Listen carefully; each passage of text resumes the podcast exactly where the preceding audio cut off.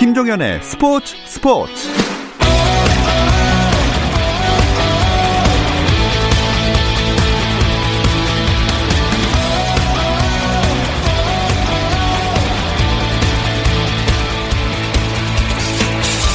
스포츠가 있는 저녁 어떠신가요? 아나운서 김종현입니다. 오늘 하루 스포츠계를 돌아보는 스포츠 타임라인으로 김종현의 스포츠 스포츠 출발합니다.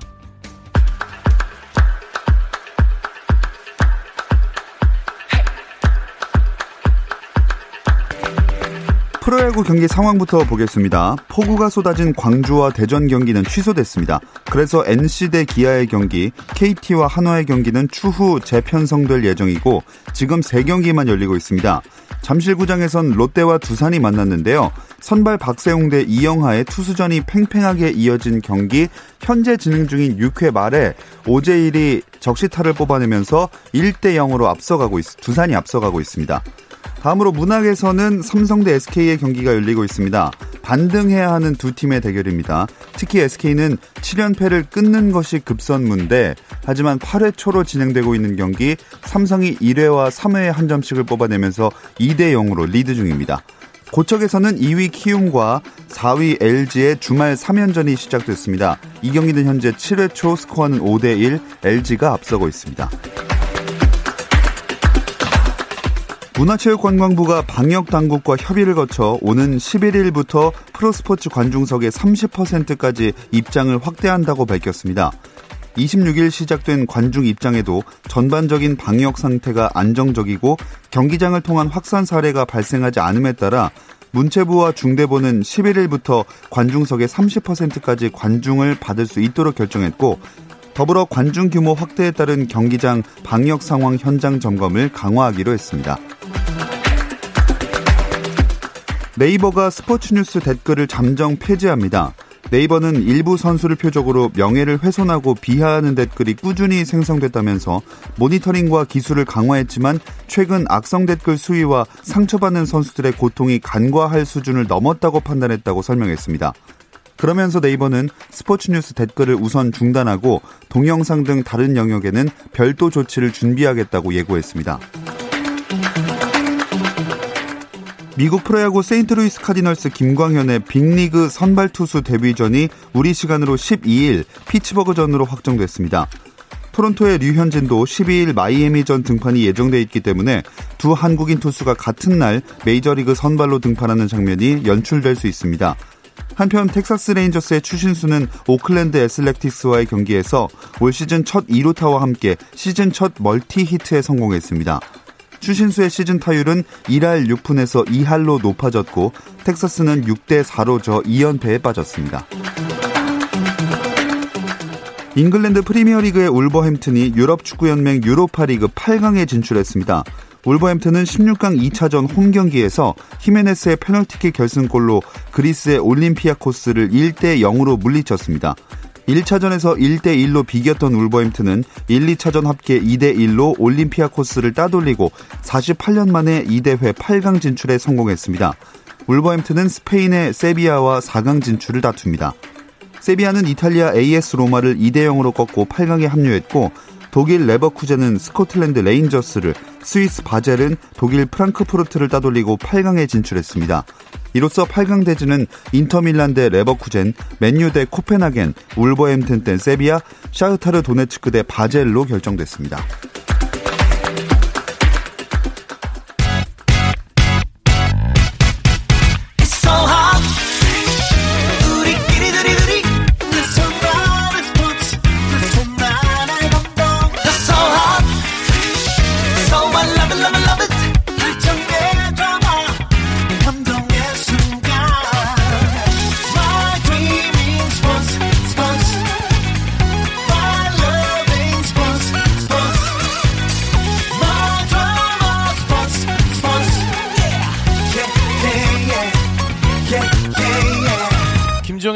스포츠 스포츠.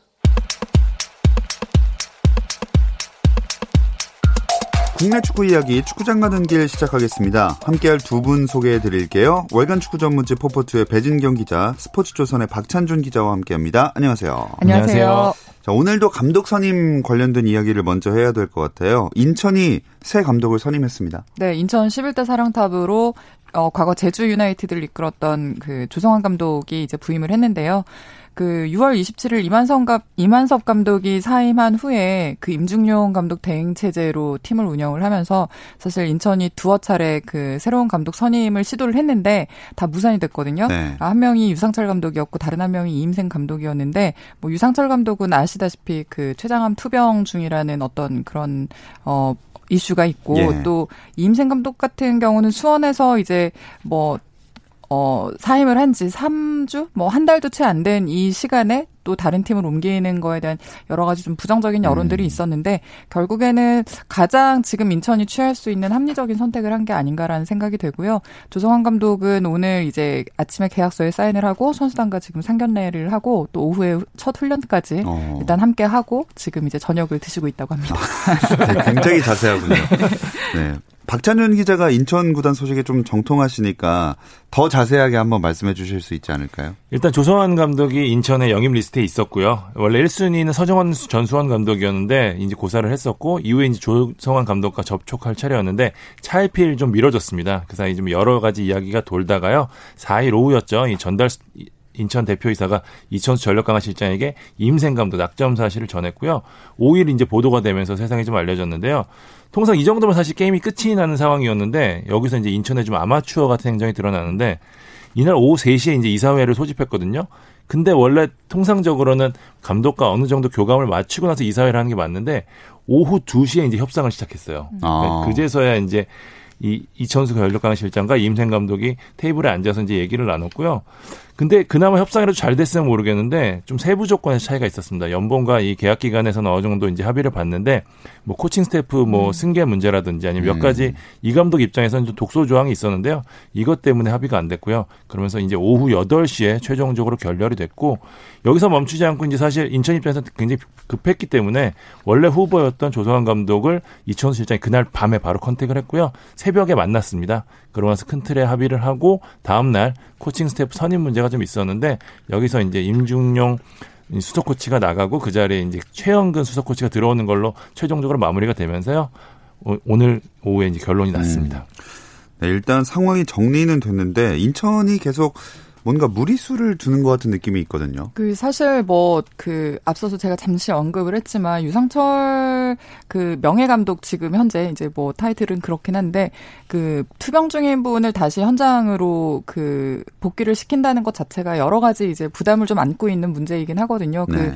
그뭐 사실 유상철 감독은 작년에도 경기장에 있는 게 오히려 더 본인을 회복시켜주는 어떤 그 요소라고는 했지만 사실은 팀을 이끌다 보면 굉장히 그 신경을 쓸 일들이 많아지고 그렇죠. 더더욱 지금의 인천의 상황은 거의 강등에서 어떤 굉장히 좀 절박한 어떤 무, 그 결정들을 많이 하게 되는 팀이어서 지금 그런 상황에서 이 좀 앞, 어, 건강이 아주 완전히 회복되지 않은 감독을 복귀시킨다는 거에 대한 무리가 있었고 지금 박찬준 기자가 쭉 설명을 했지만 임생 감독 같은 경우에도 뭔가 원활한 합의가 되지 않은 상태이고 사실은 그 제가 뭐 K리그 관계자들한테 좀 어떤 정서들을 물어봤는데 그 감독이 사임 시즌 중에 사임을 한 감독이 어, 최소한 팀을 옮기는 데는 3개월에서 6개월 정도의 어떤 공백이 음. 있어야지 최소한 전 팀에 대한 어떤 그 색깔도 좀 지울 수 있고, 뭐, 나름 또 그 어, 전 팀, 전 팀에서 뭐 받았던 위약금이라든지 뭐 여러 가지 좀 남아있는 문제들이 좀 해결될 수 있는 시간인 건데, 네. 한 달이면 너무 성급한 판단이 아니냐, 너무 음. 성급한 이적이 아니냐, 뭐 약간 이런 시각들이 있었거든요. 네.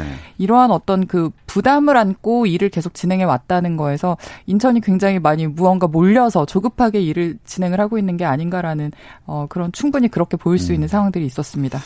근데 한 팀의 사령탑에서 물러난 감독이 같은 시즌에 이렇게 경쟁하고 있는 다른 팀으로 옮긴 사례가 있었나요? 2001년에 조윤환 감독이 그런 사례가 있었습니다. 이, 이 부천을 맡다가 8월에 사퇴하고요.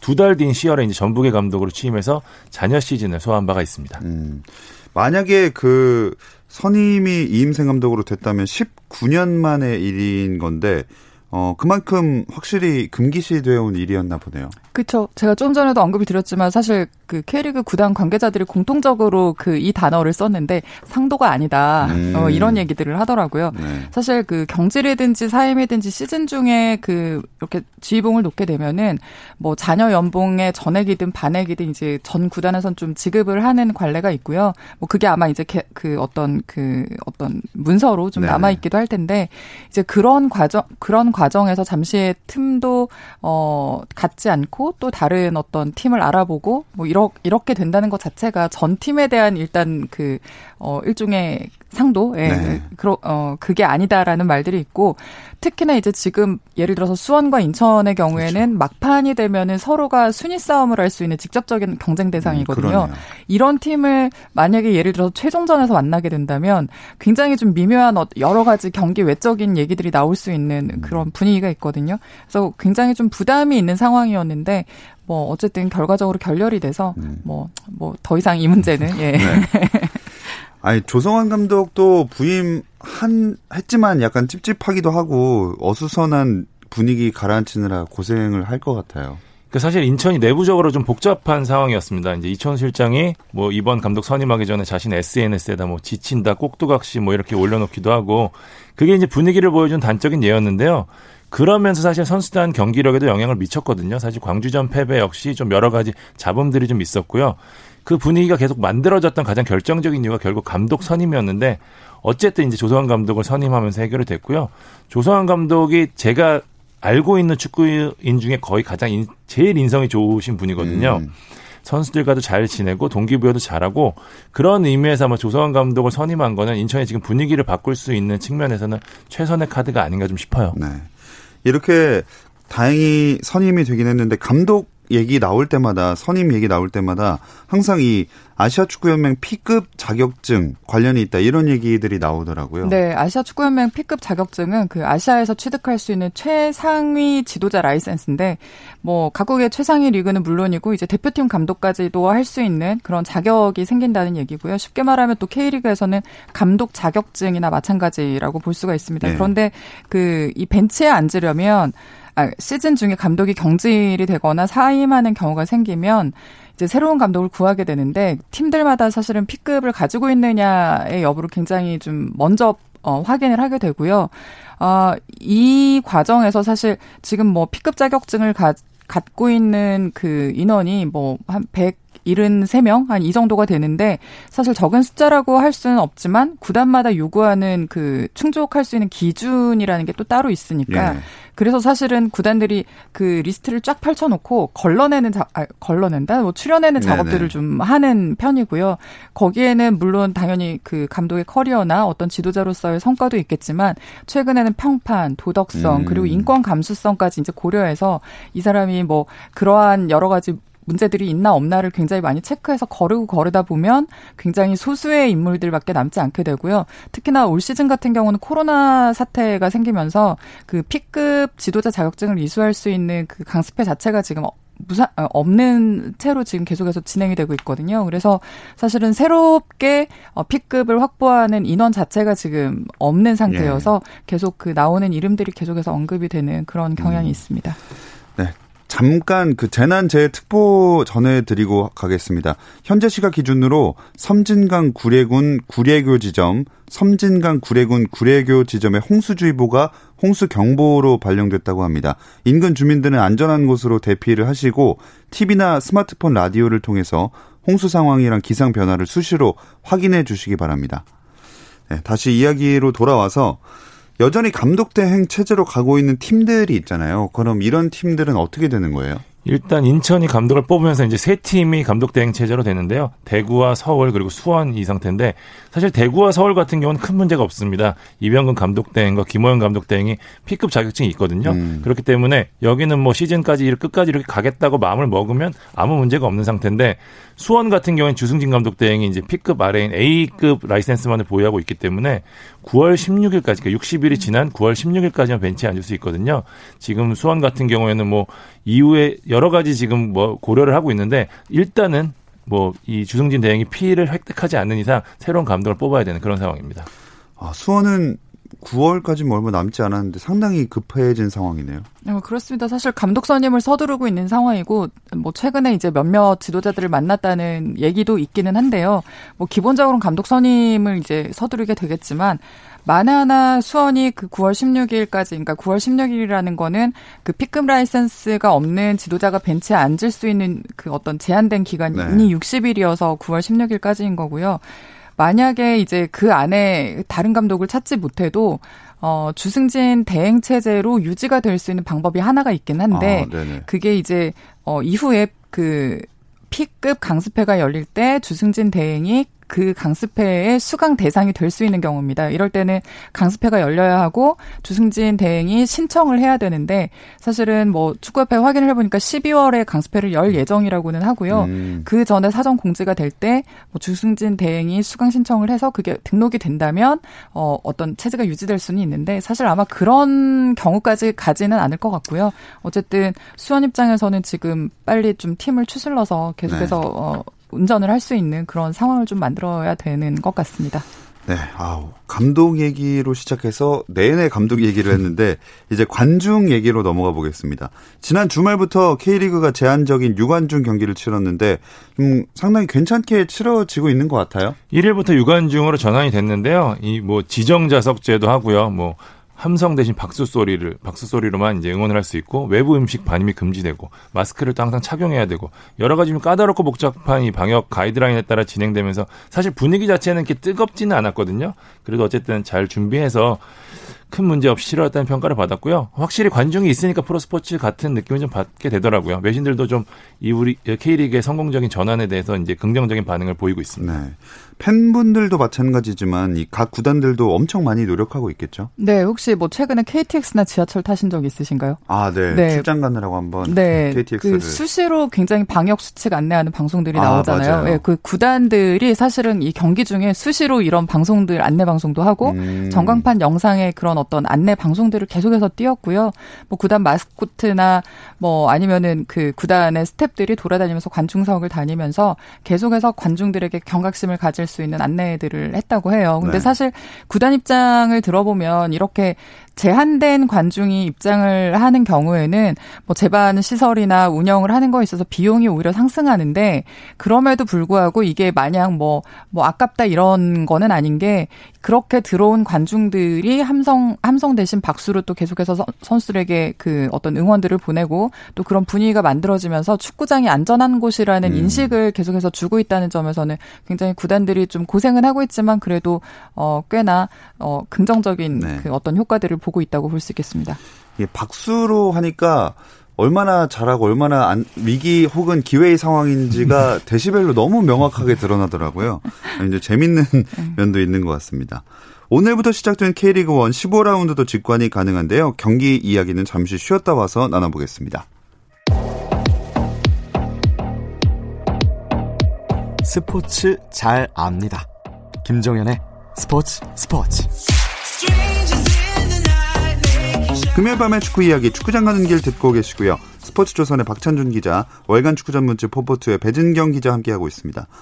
어, 요즘에 비가 엄청 오잖아요. 그래서 주말 경기들이 뭐 축구는 웬만하면 하긴 하지만 잘 열릴 수 있을지 걱정이 되네요. 음, 조금 전에도 특보를 전해주셔가지고 조금 걱정이 되기는 네. 하는데 기본적으로 K리그 경기가 열리는 경기장들은 배수 시설이 굉장히 잘 돼 있어서 음. 뭐 사실 수중전이라든가 폭설에는 크게 영향이 없는 편이고요.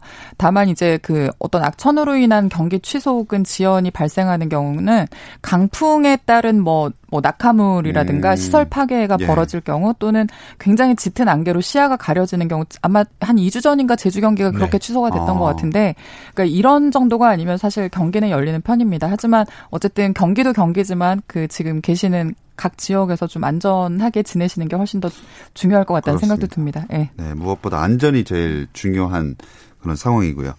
그런 와중에 서울대 강원의 경기는 예정대로 잘 열리고는 있습니다. 네, 전반 지금 마무리됐는데요. FC 서울이 1대 0으로 강원을 앞서 이기고 있습니다. 이 정한민 선수가 제가 시간은 정확히 체크하지 못했는데 정한민 선수가 어, 선제골을 넣었고요. 이 선수가 사실 지난 경기에서 데뷔전을 치르면서 그 김호영 대회 체제 이후로 사실 측면 공격수들이 많이 바뀌었는데 이 선수가 원래 고등학교 때는 최전방 스트라이커였거든요. 어. 지금 측면 공격수로 전환하고 나서 두 경기를 치르는데 두 경기만 데뷔골까지 넣으면서 서, 지금 답답한 서울에 좀 활력소가 되고 있는 그런 분위기입니다. 네. 각각 서로 다른 이유로 승리가 좀 간절한 팀들이잖아요. 뭐 서로 다른 이유이긴 한데 크게 맥락은 비슷한 것 같아요. 네. 그 김호영 감독 체제 대행 체제로 바뀐 이제 서울 같은 경우는 지난 경기에서 모처럼 승리를 했는데 성남은 2대 1로 승리를 했고요. 하지만 아직 11위에 있기 때문에 순위 상승을 위해서는 반드시 이번 경기에서 좀 이겨야 된다라는 어떤 마음들이 있을 거고 또 서울 같은 경우는 유관중 체제로 전환한 후에 첫 홈 경기를 갖는 상황이거든요. 음. 지난 경기 승리의 기운을 좀 이어가고 싶은 마음이 있을 것 같고 반면에 원정팀 강원은 서울을 상대로 지금 그 6강 안에 좀 안착해야 되는 그 다지기 모드에 들어가야 되는 시점인데 예. 최근에 이 강원이 좀 사실은 딱히 좋은 결과들을 맞지는 음. 못했어서 이번 경기에서 굉장히 좀 승점을 챙겨야지 앞으로 6강 경쟁을 계속해서 이어갈 수 있는 그런 어 분위기를 만들 수가 있을 것 같습니다. 네. 심지어 두 팀이 순위는 그렇게 많이 차이 나는데 승점 석점밖에 차이가 안 나서 현재 11위인 서울이 이기면 순위가 확 올라가는 셈이잖아요. 네, 7위까지 올라가게 되는 거죠. 그러니까 6강 경쟁이 지금 굉장히 치열한데요. 6위 강원부터 말씀하신 대로 11위 서울까지 승점 3점 차이밖에 나지 않기 때문에 여기서 서울이 승리할 경우에 다득점에서 밀린 7위가 되는 거죠. 예. 음. 네, 순식간에 그 뒤바뀔 수 있는 이번 라운드이기 때문에 중위권이 치열하게 정리될 것 같습니다. 근데 강원은 시즌 초반에는 좀 상위권의 다크호스 역할을 잘했는데 언제부턴가 힘이 약간 빠진 모습이에요. 그 사실 이제 뭐 언제부턴가라고 하면 7라운드 울산 현대에 이제 패하면서부터 계속 이제 4연패를 당한 게 좀 치명적이었던 예. 그 경향이 있고요. 그 사실 강원 같은 경우는 어 뭐랄까 그 경기를 만들어가거나 지향하는 바를 보면 틀렸다고 볼 수는 없는 팀인데 결과를 챙기지 못하면서 음. 사실 축구는 진짜 흐름의 스포츠여서 뭔가 한번 이제 패하고 두 번째 패하고 계속 패하다 보면 그 판단에서 선수 뭐 선발이라든가 아니면 팀을 운영하는 어떤 판단에서 조금 자신이 없어지는 경우가 있는데 네. 뭐 약간 지금 그런 흐름에 빠진 게 아닌가라는 생각이 들고요. 사실 뭐 훈련이라든가 선수단 내부 분위기는 크게 문제는 없다고 하는데 음. 결과적으로 지금 그 결과로 입증을 하지 못하니까 처음에 보였던 그 기세가 좀 수그러든 게 아닌가 네. 싶고요. 하지만 또 강원 관계자의 말을 들어보면 작년 이맘때 순위가 훨씬 안 좋았대요. 아. 그런데 사람들의 그 기대치가 워낙 높아졌다 보니 최근에 지금 이 성적이 어, 여러 가지 좀 말들을 만들어내고 음. 있는 것 같다라고도 말을 하더라고요. 네. 네. 어쨌든 오늘 진행된 지금 전반이 끝난 서울과의 경기 서울이 1대 0으로 강원을 앞선 채 후반전을 기다리고 있습니다. 이제 내일은 세 경기가 열리죠? 네, 울산 월드컵 경기장에서 울산과 수원이 8일 오후 7시에 격돌하고요. 포항과 광주가 포항 스틸야드에서 같은 시간 경기를 치릅니다. 대구와 전북이 8일 오후 8시 DGB 대구은행 파크에서 만납니다. 음. 일단은 대구와 전북의 대결이 제일 눈길을 끄는 것 같아요. 네, 좀 뭐 대구와 전북은 화력 대결로도 재미가 있을 것 같지만 그보다는 팬들의 관심이 폭발했다는 거에 저는 훨씬 더 좀 흥미롭다, 음. 반갑다 이런 생각인데 사실 지난 시즌에 K리그 흥행을 주도했던 팀이 대구 FC고 구장 이름을 따서 뭐 대팍 신드롬이라는 말까지 이제 좀 만들었는데 이번 주말 대구가 이 DGB 대구은행 파크에서 시즌 첫 유관중 경기를 치르거든요. 예. 지난 1일에 이 그 대구 구단에서 예매창 을 열었는데 예매를 하자마자 2분 만에 이 전석이 어. 매진됐다고 해요. 그만큼 좀 기다려왔던 팬들이 많은 것 같고 사실 코로나 사태 초기에 대구가 굉장히 좀 고생을 많이 했던 지역이잖아요. 예. 이런 지역에 또 축구가 위로와 어떤 행복을 전해줄 수 있는 그런 어떤 경기가 되지 않을까라는 기대감을 또 네. 갖고 있습니다.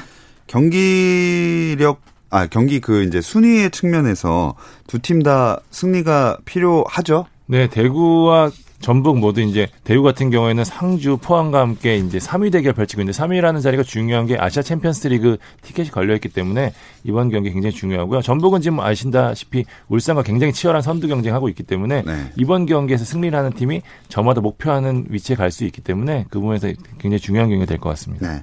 다음으로 울산 대 수원 경기 한번 짚어볼까요? 네, 뭐 이 경기는 아무래도 저는 뭐 말할 것도 없이 주니오 선수가 계속해서 이 득점 활약을 이어갈 수 있을 것인가가 궁금해지는데 지금 준효는 18골로 득점 1위를 달리고 있고요. 경기당 뭐 1.29, 29골이라는 그 폭발적인 어떤 화력을 계속해서 유지를 하고 있는데 뭐 울산이 지금 5연승을 달리고 있는 중에 계속해서 준효의 득점 화력이 있었고 준효가 골을 넣으면 울산이 승리한다. 뭐 이런 네. 공식도 사실은 만들 수 있는 상황이고요. 이번 라운드에서 준효가 골을 넣으면 6경기 연속 골을 이제 성공을 하게 되고 그게 또 본인의 그 자신의 연속골 타이 기록을 어. 세우는 것이거든요. 뭐 아마 이런 부분에서 충분히 동기 부여를 갖고 있고 또 울산이라는 팀은 그만큼 그 지원해 줄 수 있는 굉장히 좋은 자원들을 가지고 있기 때문에 준효가 득점 질 선두를 질주하는데 굉장히 좀 많은 힘을 실어주지 않을까 싶습니다. 자, 다음으로 포항 대 광주의 경기는 어떨까요? 두 팀이 이제 지난 라운드에 좀 희비가 갈렸는데요. 7이라는 숫자가 좀 연결이 되어 있는데 포항은 전북에 패하면서 7경기 만에 졌고 광주는 인천을 꺾고 7경기 만에 이겼습니다. 뭐 하지만 지금 전력이나 기세 보면 포항 쪽으로 좀 쏠리는 경기고요. 광주가 포항을 상대로 17경기 동안 한 번도 못 이겼거든요. 네. 이번에는 어쨌든 광주가 조금 흐름을 탄 만큼 어떤 경기를 펼칠지 좀 주목하면 재밌을 것 같습니다. 자, 그리고 일요일에는 또 두 경기가 열립니다. 네, 모두 7시, 저녁 7시에 열리는 경기인데요. 상주와 부산의 경기가 상주 시민운동장에서 열리고, 인천과 성남의 경기가 인천 전용구장에서 열리는데, 인천과 성남의 경기에 이제 복귀한 조성환 감독이 인천에서 데뷔전을 치르기 때문에 또 이 경기에 관심이 많이 쏠릴 것 같습니다. 네. 근데 1부 리그 잔류하기 현실적으로 좀 인천 어렵지 않나요? 제가 조성환 감독과도 얘기를 나눠봤는데 12경기에서 어쨌든 최소 6승 이상을 거둬야 되는 상황이기 때문에 바로 위에 있는 팀이 만약에 뭐 광주나 성남 좀 애초부터 라이벌이라고 했던 팀이었다면 좀 모를까 지금 현재 서울 수원이 그 자리에 있거든요. 그러니까 이 팀들이 이대로 시즌을 맞추지 않을 거기 때문에 인천 입장에서는 더 많은 승점을 챙겨야 되는 그런 음. 상황이거든요. 그렇기 때문에 좀 현실적으로는 쉽지 않다. 이거는 뭐 인천 관계자들도 다들 인정하는 부분입니다. 네.